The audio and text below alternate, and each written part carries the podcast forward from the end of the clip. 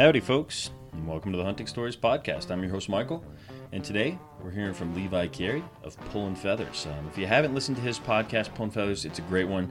Um, he actually records every Wednesday night live on Instagram, and he has some great guests, and he's an entertaining man himself. So uh, I want to thank Levi very much for jumping on the podcast. It was a pleasure hearing his stories. He has some great ones. Um, and I'm not going to steal any of his thunder, as usual, so why don't we go ahead and just kick this thing off and let Levi tell you his stories.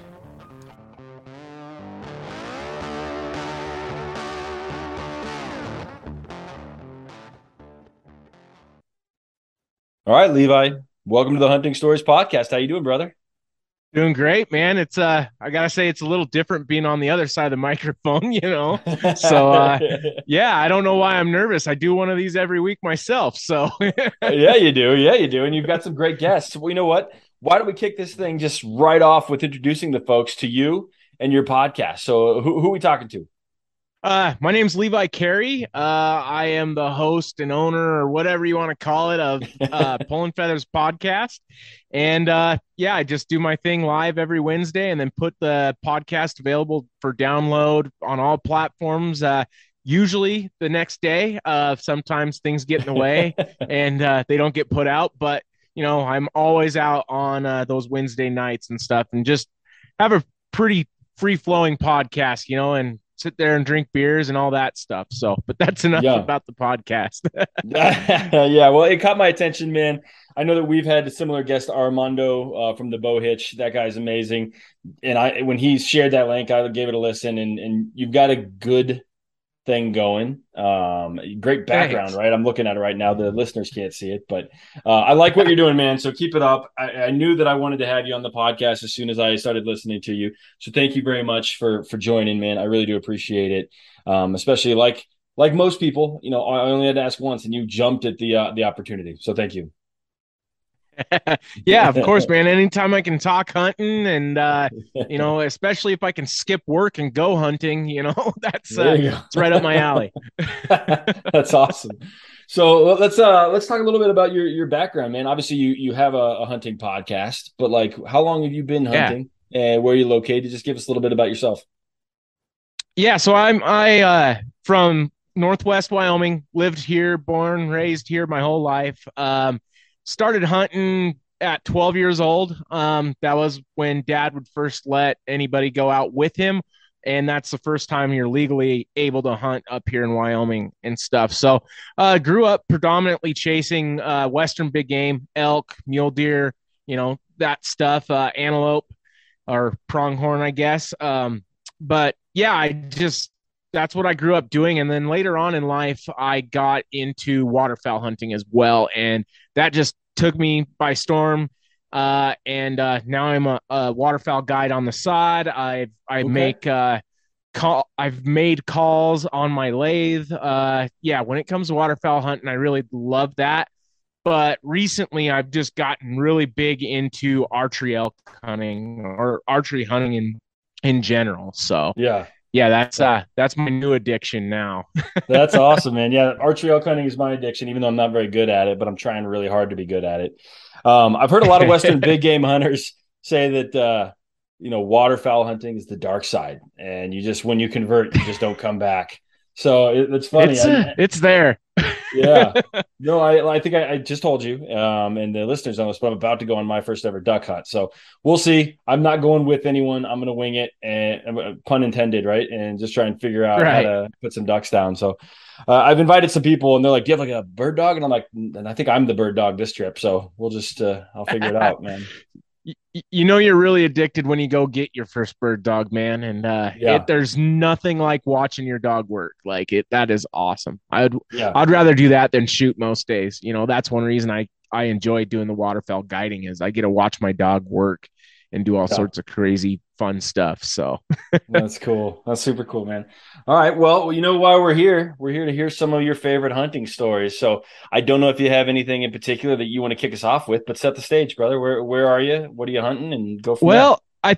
I I think I'll just start off just because it was so recent. Um, it was uh, what a few weeks ago uh, during archery season, um, up here in Northwest Wyoming chasing elk. Uh, I've I've worked my butt off the past year.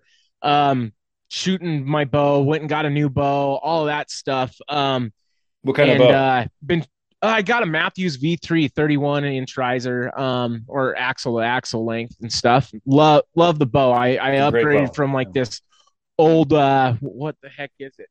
Um, oh, this old P S E that's from like nineteen eighty-two. Um, older than you yeah, are. Yeah, I'm probably. looking at it. Yeah. Oh, yeah. It is older than me, um, and stuff. So I upgraded from that. Just, I, you know, so much of archery is confidence, right? Uh, and I've been shooting three dozen arrows since I bought the bow. You know, really putting in the work, going to a mountain archery fest. You know, doing doing that stuff. And uh, finally, like, oh, you know, it was my last day for elk hunting, but um, we'd been hitting the hills hard and encountering elk, and over the past couple years prior, I've been chasing this giant bull with no luck, mixed, missed a sixty yard shot. But um, this year I finally, um, my dad and I are just sitting around and we hear a bull chirp off, you know, and okay, that was, that was cool. That sounded legit. Let's just chill out and wait and see if it's like really a bull. And uh, about five minutes later, he rips off another bugle, and Dad and I look at each other. Okay, that let's, let's go. Let's, let's do this. So we, uh, we grab all of our crap. We go into the woods a little bit, you know, just a little bit deeper. And uh, I rip off a bugle, and he instantly responds. And I just, okay, Dad, um, it gets thick in here. I'm just going to go in by myself. You, you chill out right here. And he's like, yeah, yeah, you got it, man. You got it, man. And uh, it was super thick timber. I was really surprised. And especially at the amount of down timber that was inside, like the, uh, the mature green pines. Like it was really, really surprising. Uh, and uh, there was quite a few marshy spots and stuff like that. I remember jumping over a log and like sinking to my knees in mud and Ugh. just wondering where the heck that came from. But um, I, so I rip off another bugle, and, and he almost cuts me off. And then to my right, I hear another bull bugle, and I'm like, oh, well, this is like a convenient problem to have, like yeah, to elk.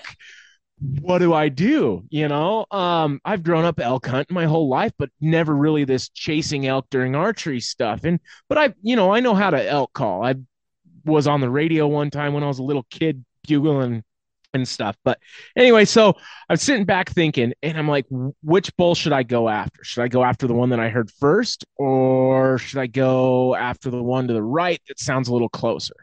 Say, screw it, go for the one that's closer. He's here. And I, I start kind of charging in after him.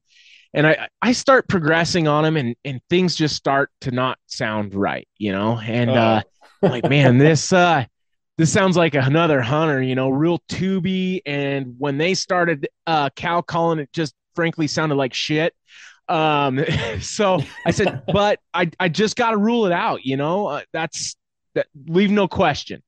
So I get to where I'm about fifty, sixty yards away from where they're calling from. And I'm looking at my phone, and I can see that there's an edge of a clearing right there, and I'm not very far away.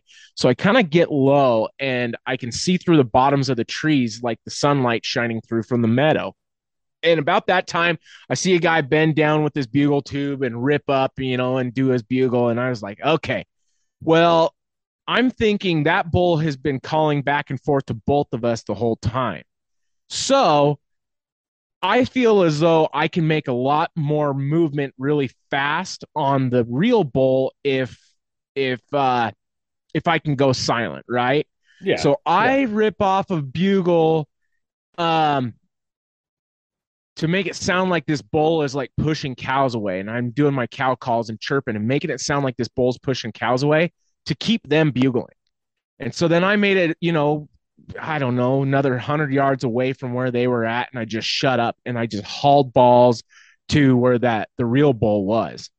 And uh, pretty soon I get to where I'm like, I have seventy-five yards from from where that bull's at. And I'm like, man, I know he's here. Where the heck is he? I mean, it's thick, but it's not that thick. I'm in kind of an open-ish spot.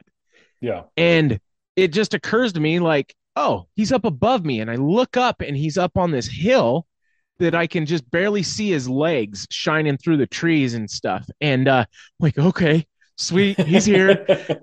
Hide behind the tree. And I'm thinking to myself, he's expecting to be able to see a cow or a bull right now. Like he sh- in his head, he's thinking, where are they? So I do another one of those, like, screw it. Why not? It's only cannot work. Right.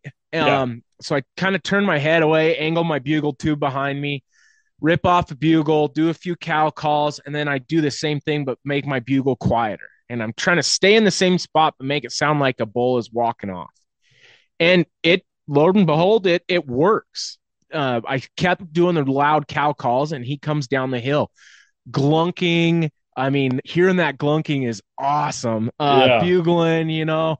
And so I just, I sat back and thought, okay, this is what you've been working for. You need to breathe. And one thing my dad's always yelled at me when I'm like, you know, shooting at stuff, uh, he always yells, damn it, Levi, make it happen. Cause I always have a tendency to screw shots up. And so it's usually the follow-up shot that dad's damn yelling, it, damn it, Levi, make it happen. Right. so, um, So I breathe deep and I'm like, okay, just pay attention, pull your arrow out of the quiver, nice and slow, you know, make sure your cock vein's up, blah, blah, blah, walking myself through it. Um, I can hear the bull like pissing on himself. I am like, oh, okay, yeah. He's got to be within yardage. So I like kind of peek out from behind the tree that I'm hiding behind. And um, he must have must have walked like back away from me just a little bit, and he's sitting there and I range him. He's thirty yards broadside and I'm going, oh yeah, yeah cool. And he turns his head away from me and bugles. So I go, perfect, pull back my bow, settle in my thirty yard pin, squeeze, squeeze, squeeze, squeeze. I have never felt so composed about a shot in my entire life. I, I swear, rifle, anything otherwise, I have never felt that calm and collected. And I just finally, like right when that release went off, it surprised me just like it's supposed to, but it wasn't a good way to surprise me. My bow blows up in oh, my hand. No. Oh yeah. God. I'm talking a three fifty bull. I can send you pictures of it later from uh, the night before I had seen him in the area. Yeah. But yeah, three fifty, six by six, real dark, heavy horned bull, oh, nice wide ivory tips. God. This would have been my first ever archery elk and three fifty bull, you know, pushing one of my, it would have been really close to one of my biggest bulls I've ever shot, if not bit the biggest bull. Yeah. So, uh, oh, nothing much you God. Can do, man. I, I just, uh, and that's the new I just dropped to the ground. You. Brand new bow. And I've been doing some research and stuff. And, uh, well, first I took it to the, uh, the, um, bow shop, right? I'm like, what happened here? Cause it's not a next string. Like I didn't hit it with the broadhead, you know, I knew yeah. that. Um, so I took it to the bow shop. They're like, yeah, something's messed up here. Um, I sent, uh, a string manufacturer, an aftermarket string manufacturer, pictures of the string and where it broke and all that stuff. And what everybody kind of comes to the consensus of, I can't remember the exact name of what they're called, but those little crimps that they put on your string for like added weight and balance and stuff. And then they yeah. put the shrink wrap over them. Um, they must have nicked or kinked the bowstring when they put those on originally. And why it chose like that at moment. That time. Gosh. After shooting it three, you know, three dozen arrows every single day, all summer and everything, you know, that's why it brutal. Chose that exact time, dude. Like, who knows? I don't, it was, it's nuts. But, um, anyway, so I'm, I'm sitting around waiting for, uh, new bowstrings for my bow. Uh, I got to, uh, just listen to that bull walk off, go up the hill, kept bugling the whole way. I, uh, basically pouted the, uh, entire way back to my, my dad, and my dad's going, what happened, man? What happened? Like, damn it, Levi. He, yeah, he's he was all jacked thinking it happened. Yeah, you know. Um, and I just, uh, I, I, I can't lie to you. I, I, I chucked my bow. Uh, I believe know? It, dude. I, I chucked that thing. Like, what, what's wrong? What's gonna screw up anymore? You know. Yeah. So what if I bust off my sight? You know, or something. But yeah, I chucked my bow uh, uh, when my dad's like, dude, what happened? And I chucked it, and he's like, uh-oh.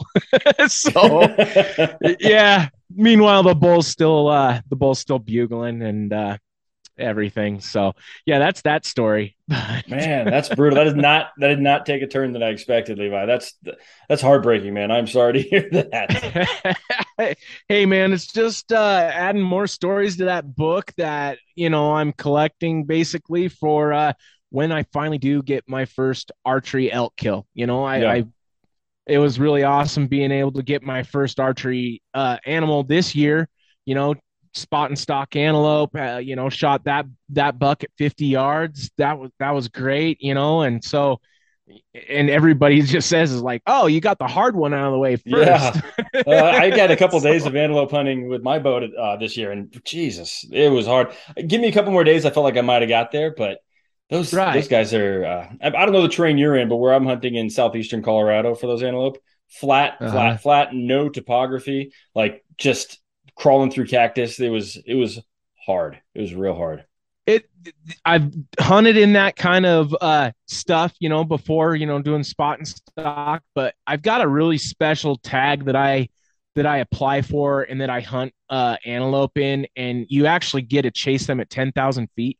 Oh, um, cool. Elevation up in the high mountains and stuff, but it's really wide open and yeah. they know where they're at, and it's big rolling hills. So, I mean, it's, it is hard to, to stalk on them there. Uh, but, uh, you know, get it done. And it's, it's a blast. It's so fun.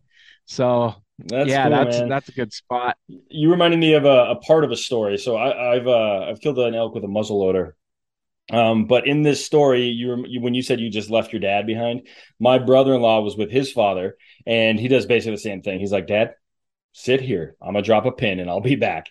And he just left his dad there in the woods. And so his dad wasn't hunting, just came along for the experience. And the funniest thing about when he left his father there was his dad, with armed with just a cell phone camera, had videos of herds of elk walking by. Like if they had just sat down right there, They they would have had their choice at fifteen different bulls. Like he was there for two hours and probably saw seventy elk. It was just absolutely oh. insane. So I, I, I wish my dad was with me because yeah. uh, he he had his crossbow, you know. So uh, you know, I wouldn't have shot it with the crossbow myself, but I could have, you know, because I I just don't want to do that after all the work I've put in with yeah. with the compound. I just don't want to go there because uh, I had so many people say, why didn't you go after him with your dad's crossbow? And I just, that's not the way I want to do it, you know. Yeah. But by all means, Dad, you know, like he could have done it. it, but he didn't. He didn't even want to go in after him just because how nasty the down timber inside the timber was and stuff. But yeah, that's. uh I don't do that very often to my dad, but in those certain situations where you just got to shit and get and, and make moves, that's the only time I really leave my dad. Cause I mean, we hunt in thick, heavy, you know, grizzly country. That's what we're chasing elk in, you know, and yeah. we've had a lot of run-ins with grizzly bears. I mean, this year we had one charge, uh, charge us in our, our Toyota four runner. No you know, jeez, yeah, you know, came running right up to. Uh, he stopped about um, what was it, about eight feet from the door, and you know, I got a we got electric windows, so you're like, come on, come on, come on, come on. The whole, like, all we heard was this freight train just coming through the timber, and we're like, what in the? And we turn our heads and just big old boar grizzly just hauling butt at us, and yeah, he runs the windows and they don't go up fast enough. Yeah, I bet, man. You're the, you actually. So the last recording I did was with Brittany Kitchton, and she, um, her and her husband hunt in North Alberta, and uh-huh. it, you know, same thing, man. Like on their own property, they have grizzly bears charging them if they're within a couple hundred yards. It's, that's some terrifying stuff. And then in Canada, you can't even have a sidearm. So they're sitting there like, what? Wow. How do I even defend myself here? So you go bow hunting, you have to carry like a giant rifle with you. Because you can't just have a pistol. So it's yeah, yeah. G bears are scary, bud. G bears are, um, but that's why I hunt where I do, because uh, it keeps kind of people away.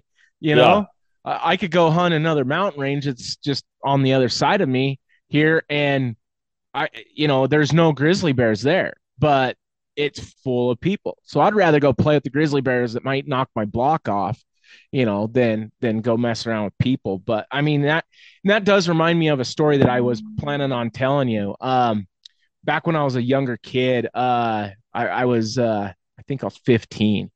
we um, my uncle had shot a a giant uh, bull. He ended up uh, scoring uh, what was it, four oh two and five eighths or something. Big, yeah, eight, eight by nine bull, eight by nine bull, big. Oh, wow. Um, and this is back when they had like a late season tag, so you got to hunt the migration and stuff like that of elk coming out of the Yellowstone Park. And anyway, it's it's like late November, almost maybe early December. Boo Boo's supposed to be sleeping, right? Uh, we that was the the last and the best year that we had. Uh, we ended up killing um, seven bulls in three days. Everything was six point or better. Um, it was how many? It was hunters? Fantastic. Uh, that was all seven of us filled tags. Okay. Wow. Um, yeah, and, and we're back in the back country on horses and and everything. And so my uncle was the second one to kill that morning. Then right after my uncle shot that bull, my dad and I hauled butt across this other ridge, seeing some other elk coming out of this this drainage. We hauled butt over to another ridge. My dad and I doubled. That's where I shot my first bull. Um, my dad and I, it was awesome. Got to sit there and count three, two, one, and both of us shot. And Dad was a jerk and picked the bigger bull. Um, not like not, not like mine's anything to complain about. Uh, he's I, I'm spoiled by shooting him, but um, yeah. So, so because the hole that my uncle's bull was in, he was like, we're like, we'll pack him out tomorrow. He'll be fine. You know, we, we quartered him up and caped him out and everything. And we'll come back in the morning and pack him out. We've got other elk to pack. Um, so the entire horse ride back in the next morning, it had f- snowed fresh the night before. We're cutting grizzly bear tracks on the trail. And we're like, oh, great. You know, this is a big, this is a big boar. You could tell, yeah. Just a big, big bear. Um, sure enough, right where our horse tracks turned down to go to, to my uncle's bull, his, his feet were in the same exact tracks from the night before. So we're going, okay, everybody get ready. Well, my, my father and, uh, my uncle and all the rest of my family and family friends in their, uh, their, their great wisdom, the only person that had oh, a a gun was my twelve-year-old brother. He's he's the only one with a gun. And what's he carrying? Ah, uh, it, it was a scoped rifle, and it was, I think, a thirty aught six uh, Ruger uh, M seventy-seven Mark two. Gotcha. So, um, not yeah, a twenty-two, walking, so that's good. Not a twenty-two. At least it's a, a big boy gun, right? But it's scoped, you know, like trying to get a bear that's charging at you in a scoped rifle. Like, good luck. Yeah. Um, so we're we're going down there, and pretty soon the carcass itself basically starts moving, and we're like, oh, hey bear, hey bear. The bear turns around and starts bluff charging us. My dad's best friend, he's basically my other uncle, right? Uh, he climbs this burnt tree that had no limbs. He's like up in it, like twelve foot high. Like he just shimmies up it like, like super fast. My brother, like as Shane is his name, is running past. My brother cracks a shot off, like, um, like barely misses Shane as he's running by to go climb up the tree. And it's just like, just this flash of just crazy going on. Right. Um, so we ended up, uh, pushing the bear off, and, and that excitement's over. But, um, we get over to the, where the kill site, and the, the bear had taken the carcass and dug up all that frozen ground and piled up on it, pissed and shit, did his thing. But one of the craziest things that I I've ever seen was he took that bull's head, flipped it upside down, and sunk the horns in clear up to its thirds. Wow. In frozen ground. Like the, the precision for him to flip it like that, and then also to shove it, like the strength to shove it in that frozen ground was, was insane. But I mean, that was one of the biggest grizzly bears that I've, I've ever seen, was that bear there, you know? God. So how much, how much meat did he get into? Like how much of the, of the elk was, was wasted? He, he, he took it all. Cause oh, no everything, way. I mean, he, he pissed and shit on everything. You know, we weren't, we didn't tie our stuff up like we were supposed to, but I mean, it, it was end of November. You're not really thinking of bears at that yeah. time. You're thinking everything's fine, you know, and there's enough snow and it had been cold enough plenty long that you're thinking we don't need to worry about bears. And so, yeah, we didn't really worry about that. And that was, that was before the introduction of wolves too. That, if that doesn't tell you how long ago it was. So, but yeah, that was back in oh five. Actually. Wow, man, that's crazy. So your uncle just basically got out of there with the head. Head and cape. Able, or did he have to wait for the, the ground to thaw and pull that thing out at, in the spring? We got it out. Um, I don't rem- really remember how much work it took getting it out, but I think we went to go help work, uh, help uh, get other another elk ready, you know, to pack out and stuff. We just went down there because we're busting bear tracks and stuff, you know, let's all be together for this and yeah and everything. So yeah, I went, I remember getting, going back out. I think we were getting uh, more meat ready for, to pack out. Cause uh, there wasn't anything to really pack out there aside from my head. Jeez, man. I can't even imagine. Yeah. I've, I've no experience with grizzly bears or wolves, but that'll probably change. I, we, I talked about this in my last podcast, you know, wolves are coming to Colorado. So I'm sure I'll have some experience uh, with them some way or another. Yeah, you know, I, I'm not one of those guys that says kill them all. I'm just not. They're here. Let's just manage them. You yeah. know, that's that's all you can do and stuff. And they're they're here already. So yep. um, that's all you can do. And that's what we need to do with the grizzly bears. You know, it's they're they're so thick. This year, I have heard about more grizzly encounters from more people than I ever have. You know, and I and I I listen for stuff like that. And yeah. um. You know, as many encounters as I kind of have, most of the time I feel as though uh, I'm the anti-bear. Like I don't have a whole lot of bear encounters myself. Yeah. Uh, you know, but I said that too many times on my podcast this year, and that's where I had like three different bear encounters elk hunting this year. So,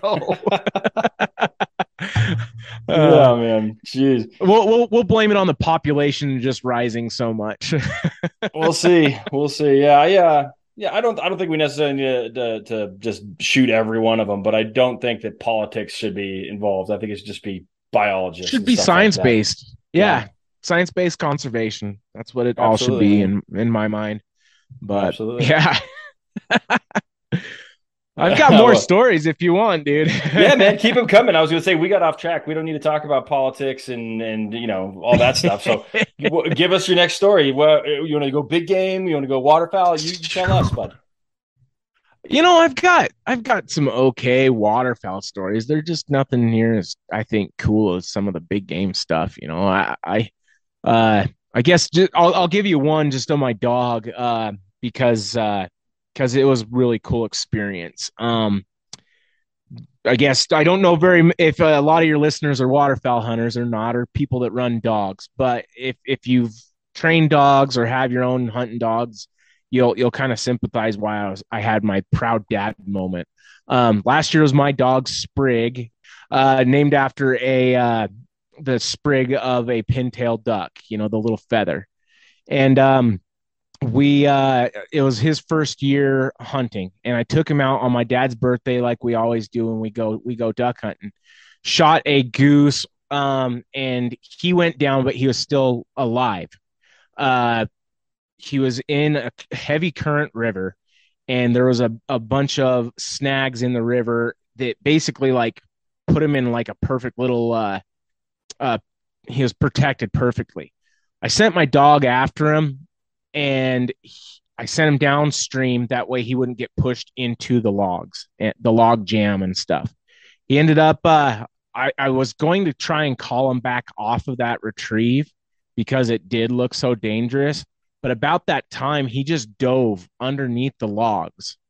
And I mean, he's a pup, you know, dove okay, underneath dog? the logs, uh, black lab. Okay. But just a pup, you know, he dives underneath the logs, pops up, grabs this goose that's only got a broken wing by its neck, pulls it back underneath those logs, comes back up on the other side, and just comes the entire way across the river, and I've just never been so jacked, you know, for my dog. It was yeah. it was just one of those cool things, like a young pup like that having the drive and and seeing what he what he can do, and and he figured it out on his own. That's something That's I couldn't awesome. teach. That's so cool, man. Yeah, yeah. I have, I have a my hunting buddy bought a uh, a, a birding dog. He has a wired-haired pointed griffin, like paid a bunch of money, good breed, uh-huh. really good-looking dog. And um, it's good to hear your stories about your dog just figuring it out, because his dog's terrified of water. And he's just like, what am I going to do with this dog? Like, he's, he paid all this money to go bird hunting, and this dog will not even put a foot in the water. So he's going to hate me telling that story. But uh, it's good to hear that some dogs just are naturals. And, and unfortunately, there are some that maybe just aren't made for it. Right, right. Yeah. And at least he went the right way with, I mean, theoretically on breeding, you know, sounds like it, he did just by paying the amount of money, you know, but yeah. uh, yeah, breeding has a lot a, to do when spaz, you go into looking yeah. at dogs. Yeah, oh, I'm that's, sure that's man. a wire-haired Griffon for you, man. Like yeah. just, they're, they're spaz, spaz dogs, but they can be great. yeah. Yeah. He's a nice, nice enough dog. I, I think that he'll try and get him into like quail and some of that more, you know, non-water related or upland. Bird hunting. Yeah, yeah. So that upland game stuff. So. And that's more what, that's more what he's bred for too, is more upland okay. stuff. Gotcha. Yeah. Um, news to me. Like I said, I have uh, no experience with, uh, with any bird hunting other than turkeys. Uh, and I've, I'll put down a turkey, put down plenty of turkeys, but I uh, need to, need to learn everything else. I'm the opposite, man. I've only killed a handful of turkeys, but I love it. I love yeah. turkey hunting, man. It's turkey, it's a blast. Turkey hunting's so much fun. I don't know if I've told this story, but I'll tell it again. I so this last year I killed a turkey with a uh, with a what with a two seventy. Oh wow! Yeah, I was uh, I was in Texas, and uh, I have a friend who has land. It's a small sliver of land, long, very narrow. So, uh, but there's axis deer on it. So I'm there hunting axis deer, uh, oh. and I've got my bow. And I'm like, you know what? I'm going to bring my rifle. You know, like I can't really go that far, so I can bring both with me because I'm not going to miss an opportunity if something shows up. So I, I take the whole property in, and I walk up and down, and there's no real sign of axis. I've got some calls. Nothing's really happening. Um, but I realize there's a fair amount of turkeys. So I'm like, all right, I'm going to put up some turkey decoys. So I throw some decoys outside of my uh, little pop-up blind that I have there. And, and I'm calling, and, and I get some calling. Nothing really happens that morning, but I walk around again, and, and I – have a couple other stupid encounters. It's hard to call with a slate call and your bow, as it turns out. So I made some mistakes there. Oh, uh, I, that, that I, makes I, sense. Yeah.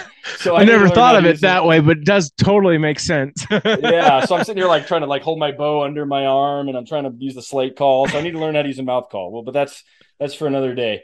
Uh, but I eventually go back to the blind, and I'm like, this is dumb. I'm just going to get out of here. Like I need to go do something else. So it's, I'm wrapping up my hunt. So I just, Rick on the slate call, you know, tip, tip, tip, tip, and the, the gobbler goes off. And so I, I just basically dive into the blind when I was about to pack up and just take off. So in there is already my rifle's in there. I get there. He pops up, range him. It's about fifty yards. So I pull back up. Yeah, I, I pull back on my bow, and I'm like, all right, I, I feel confident in the shot. I've been shooting a lot. The problem is I've never really shot through a lot of brush, and there's a fair amount of grass between me and him. So I'm like, I need him to just step forward. He, he he's not anywhere near my my uh, decoys. I'm just hoping he's just going to come right in. And so he and I I'm full draw. I'm full, it feels like fifteen minutes. It's probably a minute and a half, two minutes. So nothing too crazy. But he never he never makes that move. And I again, I have a slate call. Now I'm at full draw, so I'm not making any more calls at this point. I'm just waiting for him to make his move. Eventually, he sort of drops down behind this little ridge. I'm like, oh no, no. So I, I put the bow down. Set it down to one side of me, pick up the slate call again, and he he puffs right back up. Um, and now he's probably like sixty-five yards. And I'm like, well, I was about to quit, so I might as well just do this thing with this rifle. And so we're in Texas. It's totally legal. So I pull my rifle up. I didn't even think about the zoom. I'm like times ten. So I'm like just whole turkey in my scope.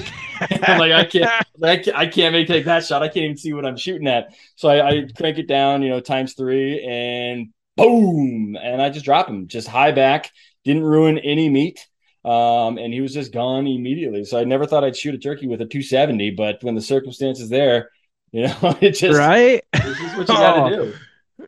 Yeah, you got to get it done. Wow. Yeah. two seventy, yeah. So, man. But all the meat was good. I, I uh, it was delicious. I packed it up, threw it into my uh, my cooler, and, and went on my way. Finished my hunt exactly as I uh, was planning on doing. So that's perfect. yeah, it's, I've killed that's, I've killed turkeys awesome. with my bow, with a shotgun, with a rifle. It's just uh, every time I go out. Not every time I go out, but every season I've come home with a with a turkey. So it's uh seems to be my my good luck charm because I can't seem to kill anything else. Well, yeah, that's that's not bad at all. Yeah, I yeah. I wish I could make it happen a little bit more often with the turkeys, but uh, I don't know if I just hunt high pressure, you know, birds or or what. But they they seem to out trick me, that's for sure. Yeah, you know, turkeys are a funny one. It's they're such a dumb animal and they outsmart you every time, you know, like, oh, that's what things... drives me nuts. Yeah. They're just going to let you know exactly where they are no matter what, and you still can't get them. It's just infuriating. Mm-hmm. But... Oh, yeah. Oh. yeah. Uh... Pisses me off every time. That's for sure. Cool. But... What other, what other stories got for us, Levi? What other big game stories stand out in your, uh, in your oh. years of hunting? Yeah. Years. Uh, I, When you say it that way, it makes me feel old, but I know I'm not that old. Um, you know, I got a lot of years left, hopefully. Uh, I don't know. I, I guess I sent you a picture of that that buck that I had, I had shot and stuff. So I can kind of tell you the, the story of uh, of that buck. I'm pretty sure I sent you those pictures anyway. Uh, maybe I'm, I'm intending. Sure. Maybe I'm intending on sending it to you. yeah, well, send them our way and we'll we'll post them so that everybody can see the buck you're talking about. But yeah, tell us tell us about it. Well, um, so uh, another late season story, right? Uh, rifle, of course. Um, it, it's a really hard tag to draw up here in Wyoming. It's like a zero point five percent chance to to draw this tag, and uh, I've been lucky enough. Yeah, as a resident, um, I've been lucky enough to have this tag three times in my life. Um, wow. and, yeah, but I've never killed anything huge with it. Uh, with that tag, it was always just, you know, a, a decent buck. Uh, but this year, you know, my my dad and I are uh, we're getting ready to go hunting and and stuff. And Dad's saying you just got to be really picky this year. This is probably the last time you're ever going to have the tag. You know, it's just, just, you're older now, time to, time to really be a hunter. So I go up opening day by myself, and uh, I'm up on this big ridge and just kind of somewhat road hunting and spotting. Uh, I wasn't thinking of that I was going to really see much being opening day. And, you know, yeah. you really wait for the migration to come through yet again. Um, And I get out of my pickup and I'm doing some glassing, and I just see this just huge, perfect framed, you know, uh, four by four with brow tines, just big buck. And I'm, I'm talking like his, his forks are deep, real deep. Um, I ended up having cell service. I called my dad and I'm like, Dad, you know, explaining the buck while I'm looking at him. I'm like, you know, he's, he's just barely outside of his ears, you know, so that, you know, thirty inches or so. Um, but I mean, he's really tall, nice, nice, deep forks, explaining it to him. And my dad's like, yeah, yeah, Levi, well, you know, it's opening day and this is a really good tag. You know, there'll be other deer, you know, just you're, you're fine. Uh, if I were you, I'd just hold off. All right, Dad. I'm thinking, geez, like this is one of the biggest bucks I've ever seen. Like, whatever, Dad. My dad was thinking I was exaggerating. I, you know, I was just fired up, you know, he yeah. thought I was exaggerating about how big this buck was. So I, uh, ended up sneaking in to this buck and getting like within fifty yards of him. I snap a picture of him, and uh, I didn't have a, enough service like to send my dad the picture. And uh, actually that was before my dad had a cell phone too. So this is all over like me talking to him on his like landline. Gotcha. So that's what it was. I couldn't show, couldn't send him the picture. Um, I get back that evening and I'm like, Dad, this is the buck. And you could just see his face just like sinks. And he's like, um, yeah, uh, there, there'll be other deer, Levi. There'll, there'll be other deer. You'll, yeah, you did a, did the right thing. And I could totally tell he's like lying through his teeth. He's just trying to make me feel, feel better. And, you know, he, he felt responsible for making me pass up on this buck. And it was a stud. Um, the rest of the season, we are just striking out. We're just seeing like little two points, and I'm just you know, secretly in the back of my head, I'm pissed at my dad. Freaking yeah. pissed. You know, but all I want to do is is kill deer with my dad. You know, that's what I like doing, is shooting stuff with my dad as as much as I can. Um, so I finally convinced my dad. I was like, let's let's go on a hike on this, you know, the tried and true spot up above the cabin, and we'll walk this this rim.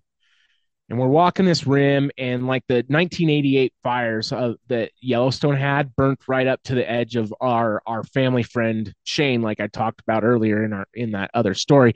It, it burnt right up to the edge of his cabin and stopped. Uh, anyway, so we're kind of behind that and up on this big this big peak, and we're up on this rim rock, and we're we're walking and glassing and hiking, and pretty soon I just see this just huge buck, and I'm. Dad, dad, dad. And he goes, oh yeah, that's the one. We need to kill him. And so we're trying to figure out how to get on him, because he's he's like probably four hundred fifty yards, you know, and and that's a little further out shot than I'd I'd like to take. Um so we're we're trying to figure out how we can sneak in on him, and pretty soon he just like hides. Like he just disappears, you know, like like big old bucks will do. He just disappears on us. My heart sinks. I'm, I'm like really sad, you know? Yeah. Dad's like, oh, it's okay. You know, we're, we're eating. He's like, let's just sit down and eat lunch. So we eat lunch, go looking around a little bit more, and don't ever find him. So we got to go back to where our, uh, where our horses are, and we got to water and feed them.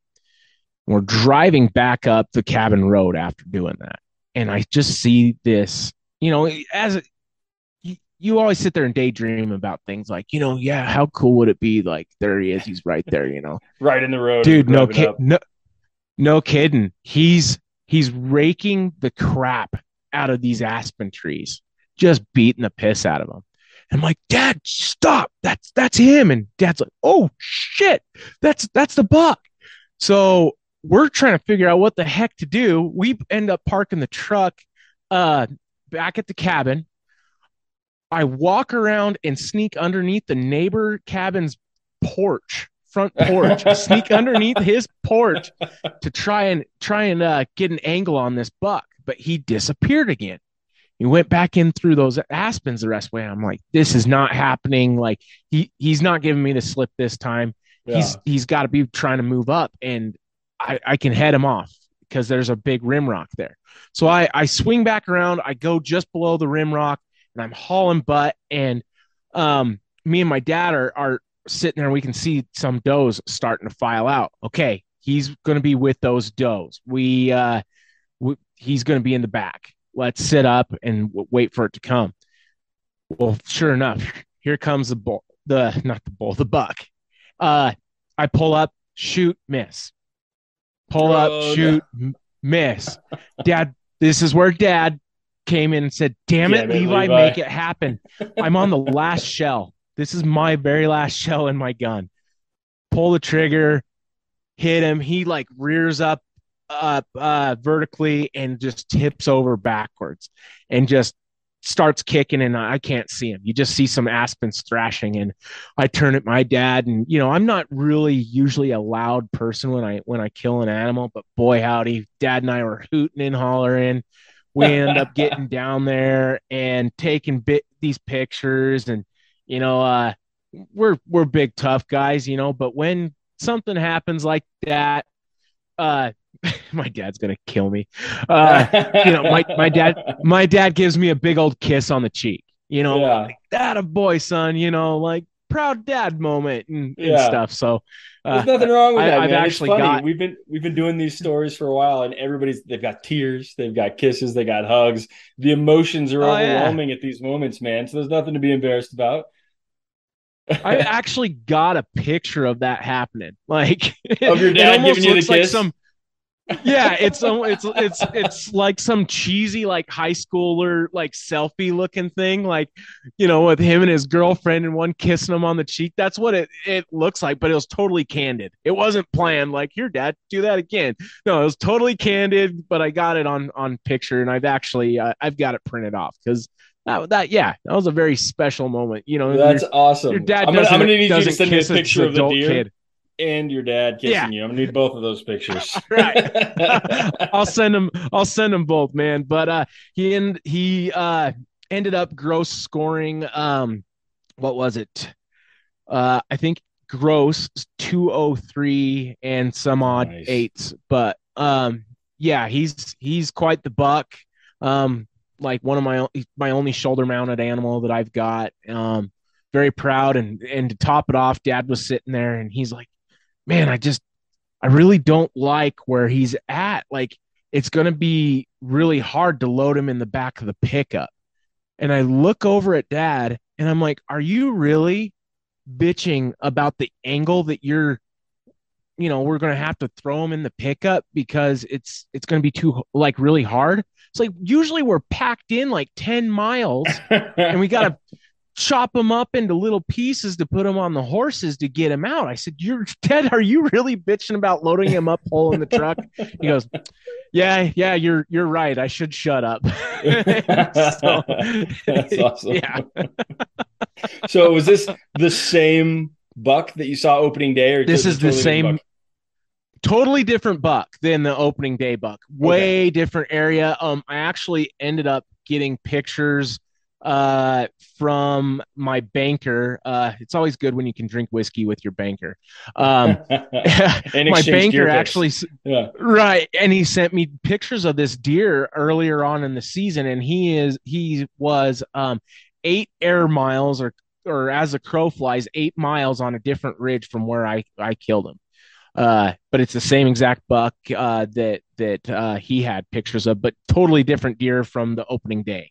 Uh, wow. This deer is, he's got a little bit more junk, you know, he's, he's, uh, he's not that quintessential, you know, four by four with brow tines that you think of, you know, that perfect frame buck. That's what, what the, the day, the buck on opening day was, was got that it. perfect picture, perfect buck. This buck has got so much character, you know, he's really cool. Got a big old Roman nose, you know, he's even got a split in one of his ears. And yeah, he's just a cool old heavy horned, chocolate horned buck. And that's cool, yeah. man. that, that's a great story. That's a great story. I love, I love the interaction with your dad. I'm glad that you got it too, because you guys may not still be as friendly as you are if you had you passed on that first one and you never got that second one, right? Right, exactly. Yeah, it was, it was totally worth it. And that was like the first thing I told Dad once we put our hands on that buck was like, I, I'm so glad that this happened with you, because that was yeah. one of my biggest reservations of shooting that deer or wanting to shoot that deer on opening day was my dad wasn't there with me. You know, yeah. I had just gotten um, I just gotten out of being in a lot of trouble at that time to where I had lost my hunting privileges, actually. And I had just finally got my hunting privileges back. So I was just finally dipping my toes back into hunting. It was sparked back inside of me. And all I wanted to do was hunt with my dad. You know, it, it, I, I honestly could have killed a two point buck that year and I would have been fine, you yeah. know, but um, yeah, it, it, it was a good thing. I will say, just because, you know, uh, I'm sure that raised some questions for some people, but it was a good thing that I did get in some trouble. Uh, that yeah. point in my life, it, it, it ended up saving my life in a way, you know? Um, well, that's so, good, man. Yeah. Sometimes you got to get your yeah. wrist slapped to get yourself straight, straightened out a little bit. Oh, buddy. Yeah. Yeah. We'll just say I was, I was looking at a lot of time.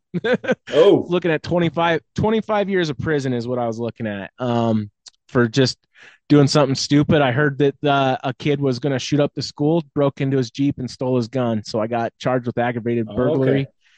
Oh, okay. Um, you know, and, but I was headed down a bad road at that time. You know, I was, I was, uh, into pills real bad and doing all sorts of different stuff and being a dumb kid. And, yeah, you know, uh, so it, it, it I understand why you saved did my it. Life. Yeah, no, that, no, that's crazy, man. Well, I'm, I'm glad that you got on the right, the right path. That being said, if I heard about a kid breaking into another kid's truck to take his guns away and that kid was talking about shooting this place up, I'd be like, hell yeah, brother, take that guy's guns. Well, so, yeah, the, it's a, it's the one cops of those weird didn't situations. Believe me. Yeah. Yeah. The cops didn't believe me. I still broke the law, you know, and that's yeah. the way I see it. You know, I, I still broke the law. I've got no qualms about it whatsoever. Um, but, uh, yeah. How long were was, you not uh, allowed to hunt, man? Or how long did they take away uh, those privileges? Five years.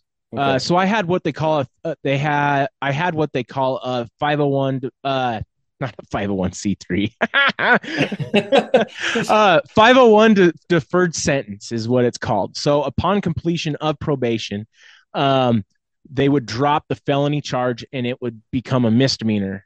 And I would, uh, I would get all my rights back. I could vote. I could have my guns, all that stuff. And, uh, so yeah, after five long years of supervised probation, going in every month, if not multiple times during that month, taking a U A, you know, all that stuff. And during that time, I met my wife. During that time, I got on the fire department here locally. You know, I've been on that for twelve years now. Um, you know, it was, it was a very good turning point in my life, you know, and it turns yeah. out that my, uh, my, uh, lawyer at the time of everything going on was, was, uh, my, my, uh, fire chief, you know, when I got on the fire department, you know, just small town crap, but, uh, fire chief yeah. and lawyer. Okay. And my lawyer yeah, wears lots of hats. Yeah. Yeah, exactly. So that's cool. That's cool, man. Well, I'm, I'm glad that it all worked out for you. I'm glad that you got that tag and had that moment with your dad. That's that's really a cool story, man. Thank you. Thanks for yeah. sharing that. I don't know if you want to share any more. We've we've been going for a while, and this has been a lot of fun. So it's up to you. If you want to keep going, I'm I'm more than willing to keep uh, listening, or we could save some for another day. We, let's let's save some for another day, man. Uh, that right. way I can hopefully articulate a few more uh, stories for you and and have them done up nice and good. Maybe they can decide if it's a story or it actually happened. Yeah. exactly exactly cool. Well, Levi, then let's do this again. Let's tell the people where they can find you. Let's tell them about your podcast, if you have anything else you want to share, uh, maybe the business card to your fire chief lawyer friend, whatever whatever you want to share. Man, uh, he's actually the- a judge now is the funny thing. No way. Is he still in the yeah. fire? Is he still the fire chief? No, he, he retired from the fire department, but I still okay. see him up hunting all the time. And, and yeah, yeah, Joey, he's a great guy. That's awesome. That's awesome. Okay, so tell people about your podcast, your Instagram, whatever you want to share, man. Yeah, so everybody can kind of check me out on, uh, mainly I run all of my stuff through Instagram. So if you've got Instagram, check that out. Uh, Pull'n, P U L L N Feathers is kind of how I spell it because I'm a weird dumb hick that way. And uh yeah, you can find uh you can find my podcast where you can f- listen to this one, as well as like all the other major platforms and stuff, uh part of the Waypoint Network. So they they really help put the podcast out onto all these different other platforms and stuff. So that's that's uh what I do and stuff. And if you guys are interested in some uh small water kind of duck hunts and stuff that um we're kind of turned out to be famous for, get on our books because we're booked out for two years. Uh, wow. It's uh yeah. Uh, YouTube made us famous thanks to a company called Dive Bomb, uh, video in a couple of our hunts and stuff, but real skinny, skinny, tight, small water, uh, duck hunts is what we do. And it's called three oh seven Fowl Play Outfitters. And you can find us on, on mainly Instagram and, and Facebook and stuff, and get a hold of, uh, my buddy Kurt, and he's the guy that kind of runs all the booking and stuff. But yeah. Awesome, man. I'll put I'll put a, uh, notes to all that stuff in the show notes. So people just click on the link, um, because you gave us okay. a lot there. You got the Instagram, the podcast, the the outfitting, all of that stuff will be in the show notes, folks. So Levi, thanks, man. Cool. This this was fun. Thank this you. This was a lot of fun. You had some unique, crazy stories, um, and I'm excited to have you back on here in the future, and, and hopefully hear some more, bud. Yeah. For sure. Thanks for having me, man. I, I really appreciate it. It's uh, always nice to switch sides of the desk or sides of the microphone from time to time and, you know, get on somebody else's stuff. Yeah, absolutely, man. You're welcome back anytime. So thanks again, buddy. All right, guys, that's it. A couple more stories in the book. Uh, I want to thank Levi very much for jumping on the podcast. Uh, he's a super entertaining guy, and uh, his story about the elk where his bow blew up, uh, that, that story hurt my soul. Um, so sorry, Levi. I'm sorry that happened to you. But uh, a lesson to everyone, make sure your equipment is set up and ready to go for the season. Now, guys, uh, that being said, follow Levi uh, on Instagram. That's where he actually records his podcast every Wednesday nights. It's P U L L um, apostrophe N Feathers Podcast. Uh, his Instagram is where we're going to find him. Check him out. Enjoy what he's already put out there. Um, and then other than that, guys, thank you very much for tuning in. I really do appreciate all you guys. We're, we're growing steadily. And so I want to ask just kindly if you could please share the podcast with more folks. Uh, we want to hear more people's stories. We want more people to hear the stories. And uh, only you sharing the podcast can get us there. So follow us on Instagram and follow us on your favorite podcast platform, whether it's Apple, Spotify, whatever it may be, and share it. Um, that's all I have for you today, guys. Thank you very much again. I appreciate your time. I appreciate you, Levi, for jumping on and telling us your stories. Now you guys know what's next. Go out there and make some stories of your own. Thank you.